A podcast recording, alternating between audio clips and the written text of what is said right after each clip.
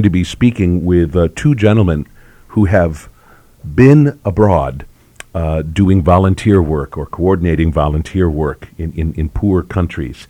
And this uh, interview was inspired by another one which aired exactly a week ago with Dr. Edward O'Neill, the author of Awakening Hippocrates. Uh, he is now an ER doctor in Boston who has done a great deal of volunteer work uh, in third world countries and now has an organization which helps to coordinate this kind of volunteer work uh, with other physicians. And his book, Awakening Hippocrates, uh, is one effort for him to, uh, in a sense, awaken greater interest uh, in this possibility of more and more uh, members of, of, of, the medical profession uh, taking some time and bringing their energy and know how to places that so desperately need better health care. We have two gentlemen with us today who uh, actually have done exactly that. We're going to be speaking with Dr. Peter Emer, who is an optometrist uh, here in Kenosha with a practice at 3612 Roosevelt Road. And uh, he recently went to uh, the Dominican Republic and volunteered his time. And uh, he'll be talking with us about that experience. Also with us is uh, Dr. Roger Lindberg, who is professor of biology at Carthage College, where he teaches anatomy and physiology, among other things. He has helped to coordinate a frequent trip uh, made to Nicaragua by students, uh, I believe most of the time from both Carthage and the University of Wisconsin Parkside. And uh, part of that experience has been to, uh, to work in, in a field hospital in Nicaragua. So both of these gentlemen uh, come to the table today with, with very related stories and yet different stories. And I think hearing from them both is going to be a tremendously interesting uh, experience today. So, Dr. Peter Emer, Professor Roger Lindberg, we welcome Hello. both of you to the morning show. Thank you. Good to have you here. Uh, Professor Lindberg, let's talk for a moment about this frequent trip which has occurred to Nicaragua. Just sketch for us a little bit what, what occurs. Each year, um, faculty from Carthage College lead a group of students from uh, Carthage College, mostly from Carthage, but some from Parkside as well, on what we uh, call a medical mission trip to Nicaragua. Uh, students accompany Nicaraguan physicians to clinics in remote villages on the island of Ometepe in Lake Nicaragua. Each year for the past five years, uh, students, there's about 25 to 30 students each year. Uh, each year they are encouraged to um, solicit donations from oh, from um, pharmacies or from their local hospitals, and they fill one large suitcase with that kind of uh, donated medicine and bring it down to Nicaragua uh, and, and, provide it for the clinics there. We also uh, encourage donations to a Nicaragua uh, medical fund, we call it at Carthage, where we buy generic drugs from a wholesale generic drug uh, company in Europe and these drugs are shipped directly to Nicaragua, where they are dispensed by the physicians there. Uh, we usually arrive, and the pharmacies are bare, and they get filled up. We like we would like to uh, continue this and provide this kind of care throughout the year. We are only there during the month of January, during our January term, uh, for a couple of weeks. So each of those trips involves at least 10 days in clinics on the island. Is this a trip which occurs every year? For the past five years, it has, yes. So we hope to continue it for many years to come. Very good. On the morning show, maybe three years ago, I had the pleasure of speaking with several of the students that participated, and uh, Dr. Greg Mayer from Parkside and Dr. Julio Rivera from Carthage. Right. And we spent uh, a nice time, but we kind of talked about both facets of the trip the, the geographical study and also the. Uh, the, the biological work and so on, but uh, it, w- it was a great pleasure, and you could tell from just talking to these students that it was a very powerful experience for them. Yes, some of the uh, comments that we get from students are especially telling. I uh, we we conduct an interview at the close of the class and ask what was the best part of the trip and the worst part and so on, and what did you learn? And uh, one of the students uh, mentioned, "Well, I realized after seeing the people there and how poor they are, they make about a dollar and a half a day as average um, wage, that um, my worth as a person was not." Determined by the label on my jeans. Mm. I thought that was uh, quite a telling comment from a student that had been certainly moved by that experience. Wow, very good. Well, we'll certainly dig into uh, some more specifics about exactly the kind of work that you did. Dr. Peter Emer, you were uh, not, of course, involved in, in that kind of a trip, and yet uh, you were part of some sort of organized effort. Tell us a little bit about how you made your way to the Dominican Republic. And, and by the way, when did that happen? I went in uh, January of this this last winter, Oh, so okay. for about a week. Um, Father Oriol is a mission priest where I uh, went in the Dominican Republic, a little community called Sabana Yegua, um, a city uh, spread out maybe about twenty thousand people, and he had been uh, a priest at St. Mary's in Kenosha in the in the nineties, and when he became a mission priest, he would come back maybe every year or two and just do some fundraising for his mission work. And two parishioners in particular, Jim and Sandy Reese, um, were asked by Father, you know, can you find some some um, medical people to come and a dentist, optometrist, uh, physicians to help out at at uh, where, where I'm staying, where my mission is.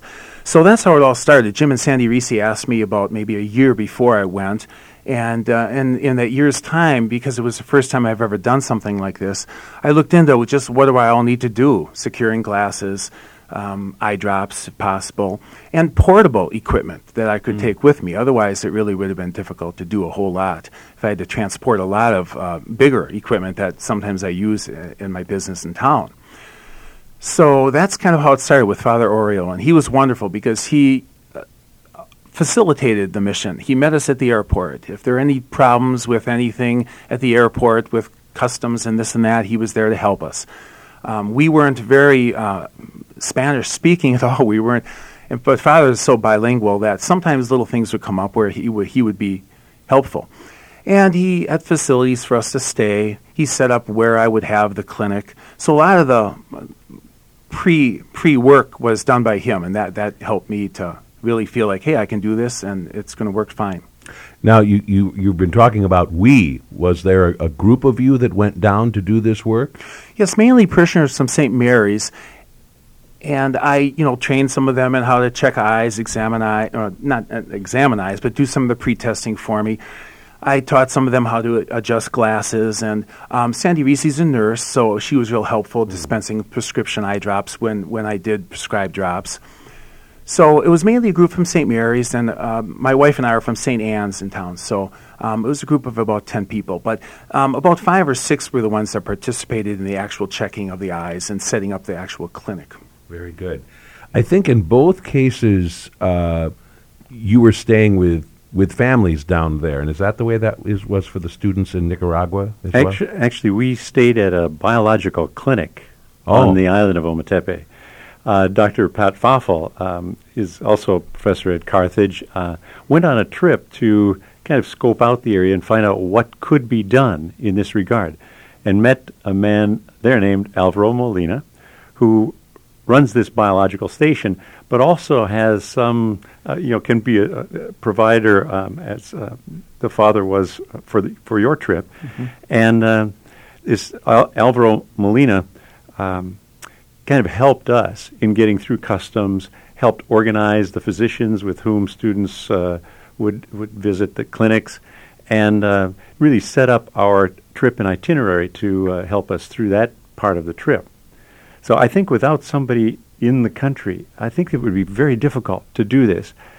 I, I have heard from him that other groups have done this, and in fact, in one instance, he had arranged for us to go to a clinic in a remote village, and someone else just showed up and uh, decided this was where they were going to be, and had 20 physicians, and it was a really big deal. So Wow. we, we are, there was no need for our students to go there that's one of the reasons why we're trying to do this in a more official way through the Ministry of Health in Nicaragua, um, much like you're doing with with the father, to ensure that we have, um, uh, you know, we have their approval first of all, and then secondly that we're not duplicating efforts uh, that someone else might be involved in. So you end up going where you're really needed. We And- hope so, yeah, yes, right, exactly. Exactly. Um, uh, Dr. Emir, you, uh, Dr. Emir, you actually stayed with a, a, family or families down there, I believe. Yes, Father had each of us set up to stay with uh, local villagers, and uh, that was really, you know, eye-opening because the houses are so small, and maybe half the houses have a floor. Um, most all of them don't have any running water. They collect water in, in containers on the roof, and they, they just use the rainwater. And uh, a typical night would um, would we we go into our bedroom and and our host Rosita would drop off about maybe three gallon can of water, and she more or less said, "That's what you have now for showering and and bathing. That's all I can you know allow you to have." And so showers were quite an eye-opening, you know, uh, procedure there because we stood in a tub and with cups we just kind of pour the water over our heads and uh, that's the way we would shower. So there was no running water, and the electricity would just be on and off throughout the night. In the distant villages in the Dominican Republic, um, very unreliable source of electricity. In the bigger cities like uh, Santo Domingo, I think it's a little more reliable. But where we were, like the ceiling fan that we were lucky enough to have in our home, would usually go out in the middle of the night. So we'd, we'd be cool when we went to sleep, which was maybe okay. Mm. But when we woke up in the middle of the night, it was it was pretty darn hot. Even in the winter, there it was uh, you know in the in the 70s and usually mid to high 80s throughout the day. So it was pretty warm. Mm. Now, where you were, uh, Dr. Emer, um, in, in, this village, a relatively small village, uh, was there basically nothing in the way of eye care available to those villagers? I mean, unless someone from the outside came in? Right. I would say uh, in that village, um, there might have been an eye doctor maybe, you know, 15, 20 miles away as far as somebody needing surgery, like cataract surgery, then we're talking more uh, a city, Azua, which was maybe about an hour away. So there really wasn't much around, and and more importantly, there really wasn't even anything minor. Like there's no Walgreens on the corner, you know, where you can buy some uh, half-eye glasses if you just need some basic glasses, inexpensive glasses just for reading. There's nothing like that available, and the people are so poor. I'm not sure just what they make each day, but most of them don't work and um, there really is no money, even if, if, if there was something where they could afford to purchase something like that. Hmm.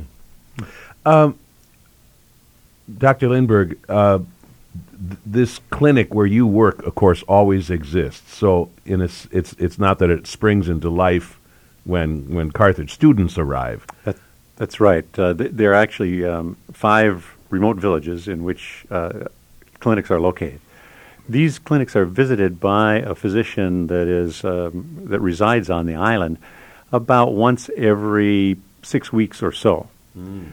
So, uh, if there is an immediate care uh, problem going on, the uh, villager would, would hitch a ride because it's either you none of them have cars or very very few, and so they'd hitch a ride on maybe one of the banana trucks or, or plantain trucks, and ride to the uh, physician's village where he mans the clinic every day. And then periodically he'll ride his bicycle out to the other clinics to see patients out there. We call that his ambulance on the island mm-hmm. is a bicycle. Uh, it uh, it sounds like our students should visit uh, where you were because they complain about cold showers. We get showers anyway in this biological mm-hmm. station, but they recognize that they've got it really very nice where we are, much nicer than the islanders uh, natives have it. And so I think they, they learn to appreciate that some, but uh, it is far different from uh, what they're used to here. Mm-hmm. So because this doctor is is stretched between all of these different clinics, then in fact he's not present there very much. So I guess the work that your s- students do is very essential work. Then I mean, this is not window dressing. No, I, um, the nice part of it is that uh, we can provide some money that comes out of the tuition payment or the trip payment that students make. And uh, that goes towards paying these physicians to come to the remote clinics. They serve as teachers. So after the first couple of days of training, they are very good at saying to our students, okay, uh, interview this patient, tell me what he's got and how you treat it. And our students aren't always right, but the physician is right there to hear everything and make sure you know, kind of check up to make sure that things are done in, in the proper fashion. And so it's a it's a great learning experience for our students, and we think it provides uh, care that otherwise wouldn't be provided to the, mm. the patients that are there. Let's talk about each of these clinics in which you work. Now, Dr. Emer, you brought all the stuff kind of with you, and did you end up setting up a clinic which otherwise would not exist? Yes, on Father Oriol's mission uh, grounds, he, he has a main home where he and Father Marti, the other priest, and maybe 11 seminarians, future potential priests, live. And on those grounds, there also is just other buildings. There's the main church, and uh, where I set up my clinic was probably the size of a small gymnasium. And with the five people that I trained, we um, just set up in stations around the circumference of this building, and um, you know we we meet meet the patient and get name and, and age, and then uh, some basic screening testing would be done around the per, the like the perimeter of of the uh, of the building, um, depth perception, just basic visual acuity. How well do you see? Um, we had an automated instrument which can, you can shine in the eye, and it gives you a readout on what is the prescription for glasses without the patient having to interact at all beyond just looking at a flashing light. So that was important for me to ha- get that information before I saw the patient.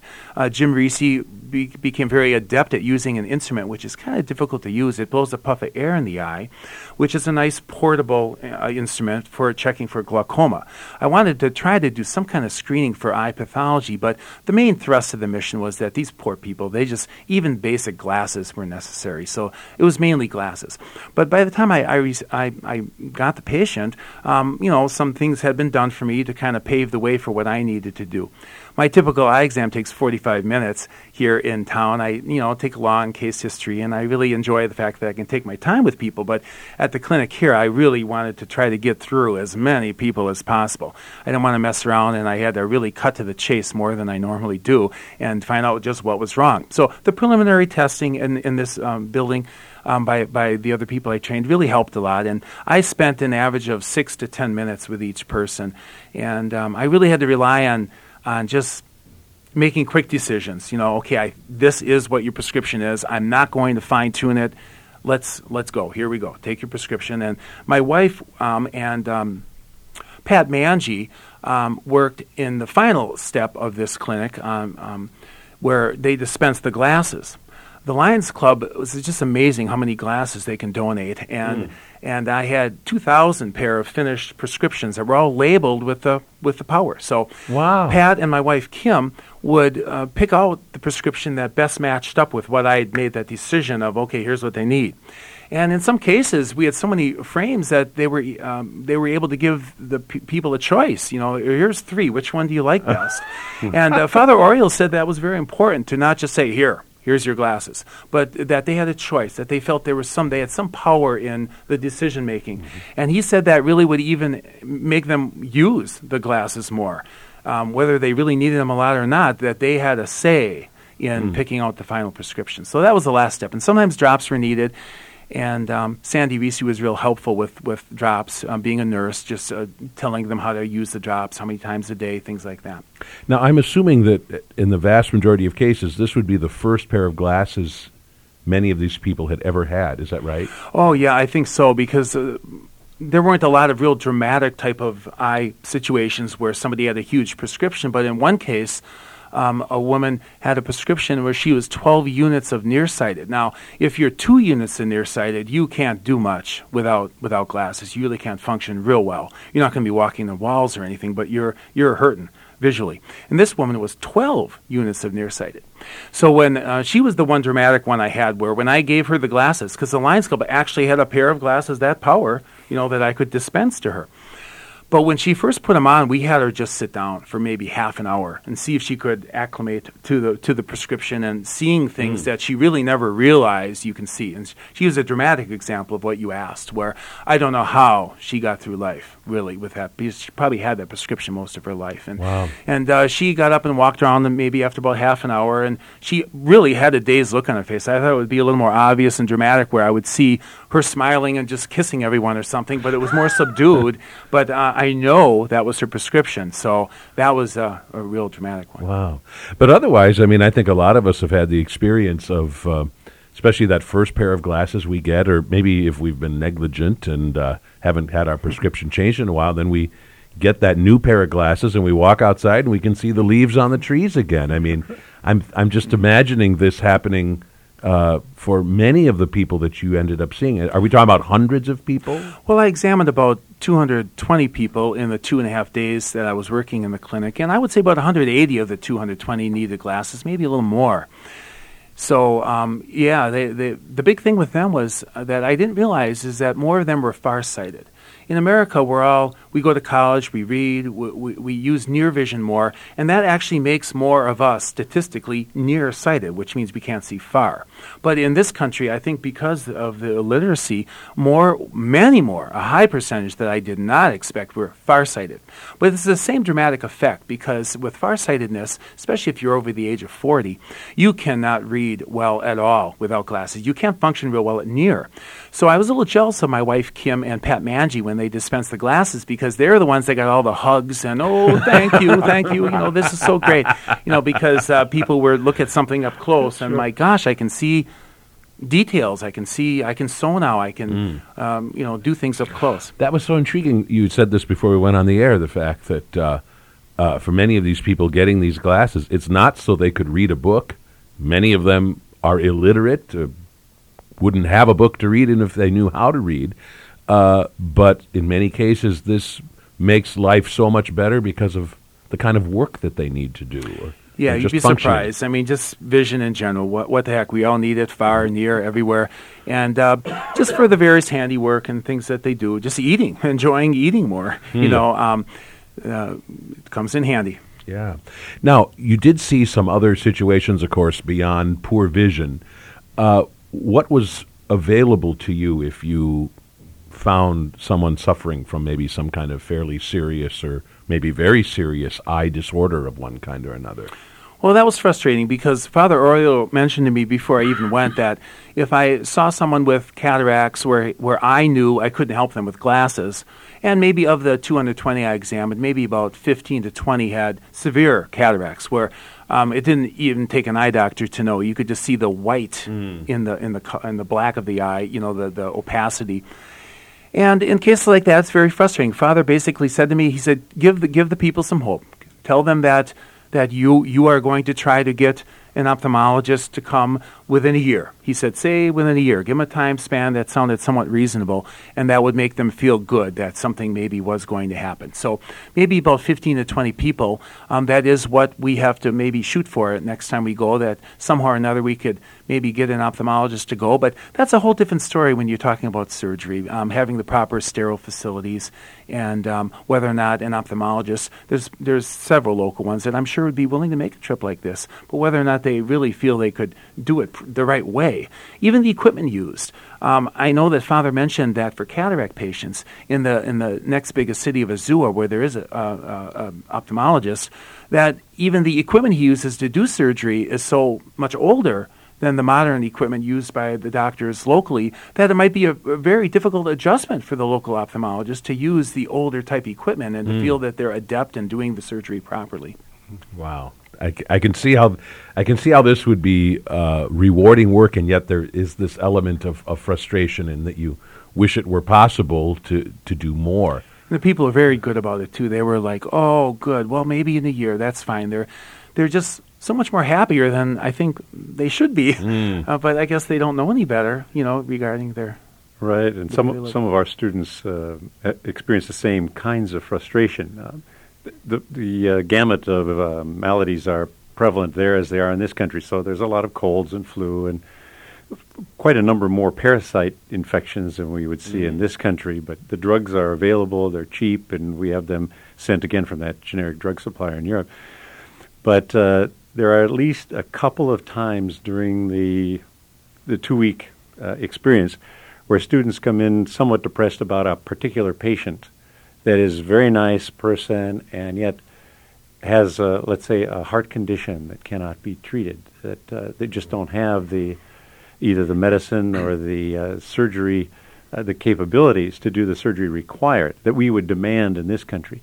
Um, and so they they just kind of have to tell that patient well you've got to go home and take it easy, and uh, the physician knows that uh, that that person is not going to live very long, and and you know that can be a, a real uh, downer for our students. It also helps them appreciate what we have in this country.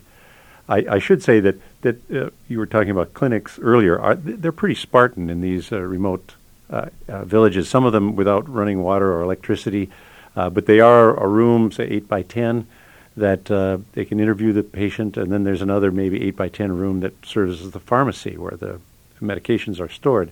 There is also one um, hospital in a large community, um, on the island, a community called Alta Gracia. And um, when there are serious problems, uh, patients are taken to that hospital. And sometimes uh, our, our students have been holding on to a um, electrolyte bag to keep the patient, uh, uh, you know, d- doing all right in the transit from the remote area to the, uh, the clinic, which could be 20 or 30 kilometers away.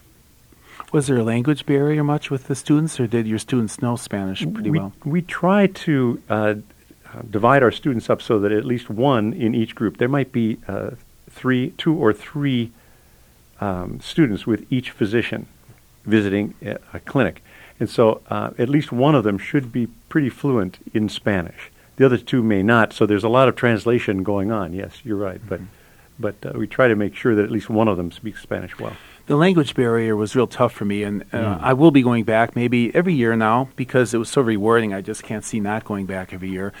With all the help you get too from people donating stuff, it really becomes a doable thing. But the language barrier was frustrating and sometimes funny because I would ha- ask a, an interpreter, local interpreter, you know, just to ask the patient, you know, what's basically wrong, far blur, near blur, what's, and they would end up talking for maybe a minute or two, back and forth, back and forth, and, and you know, you try to be nice, but say to the interpreter, "Will you, will you get to it here? I, you know, twenty people waiting. You know, what, what is the basic problem?" But, but a lot of the people really wanted to tell stories. You know, when he would ask a mm-hmm. simple question like that, so it would be frustrating, you know, but it would get kind of too long. I wanted to keep going. Well, I- I mean, I was I was thinking for you, Doctor Emir, that uh, this had Emer, this had to be so interesting because it was so different from the way you're used to practicing.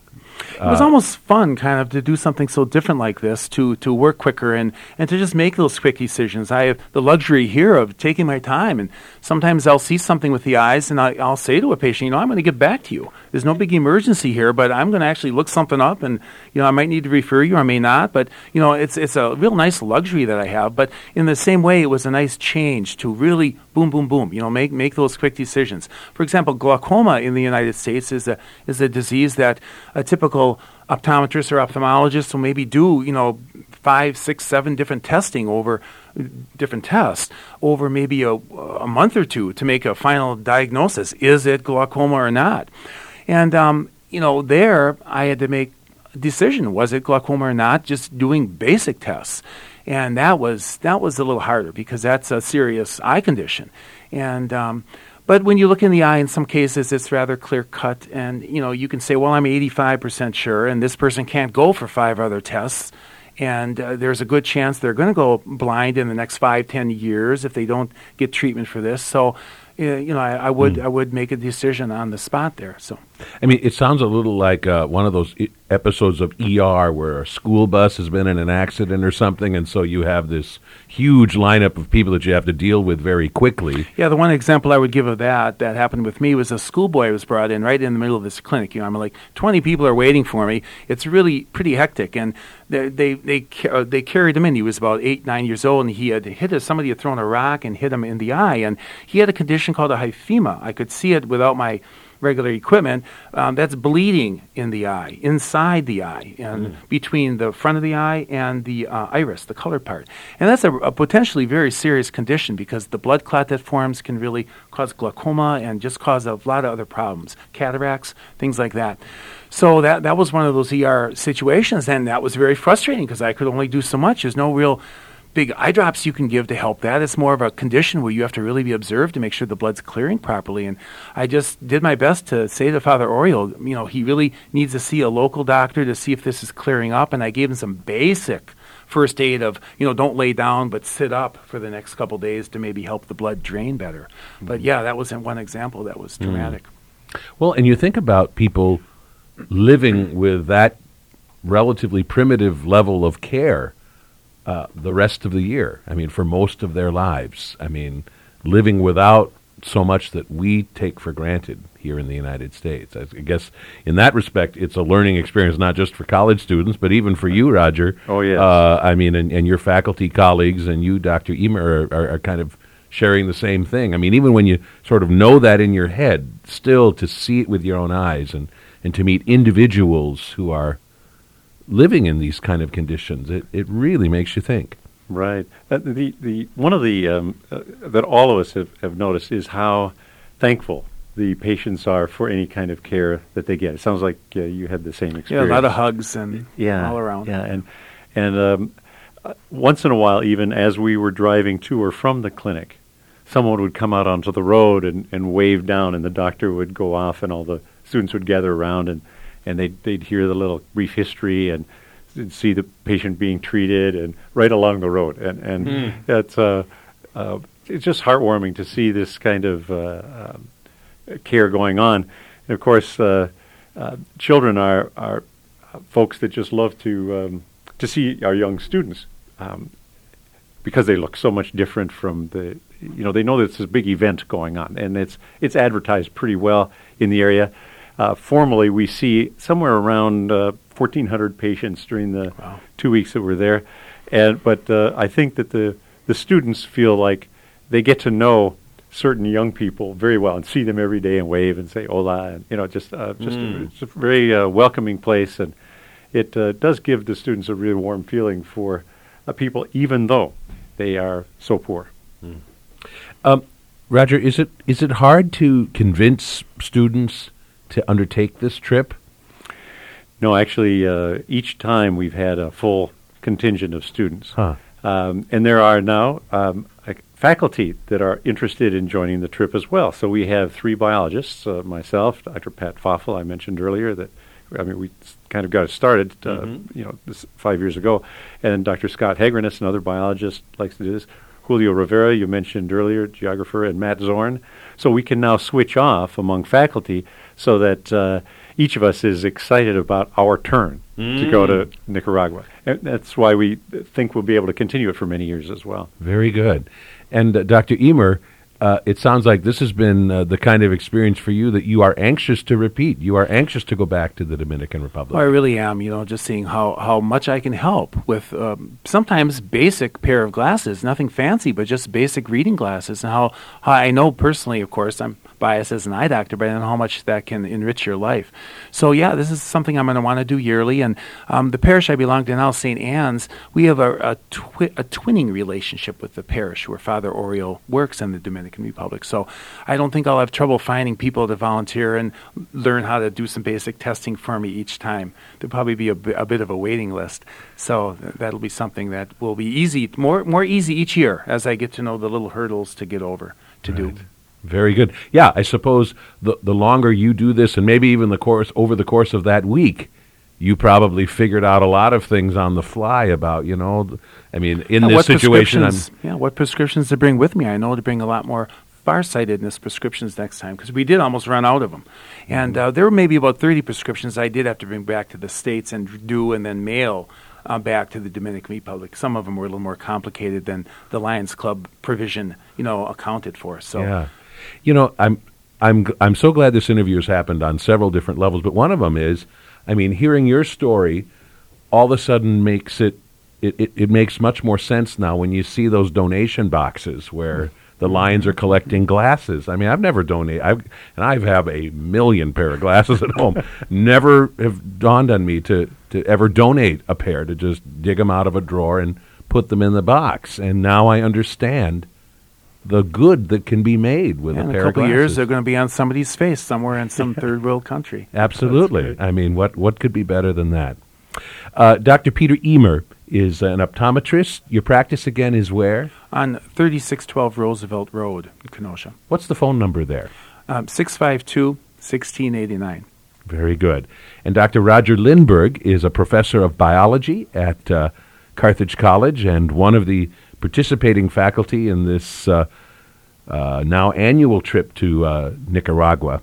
And uh, to both of you, I am so appreciative for the time you took out of busy schedules to uh, share these inspiring stories and best wishes with all of your future journeys to uh, Nicaragua, Dr. Lindberg, and uh, to the Dominican Republic or uh, wherever you might go, uh, Dr. Emer. Thank, Thank you. you. We thank, you. both of you for joining us today on the morning show. Part two of our program today coming up in just a moment here on WGTD.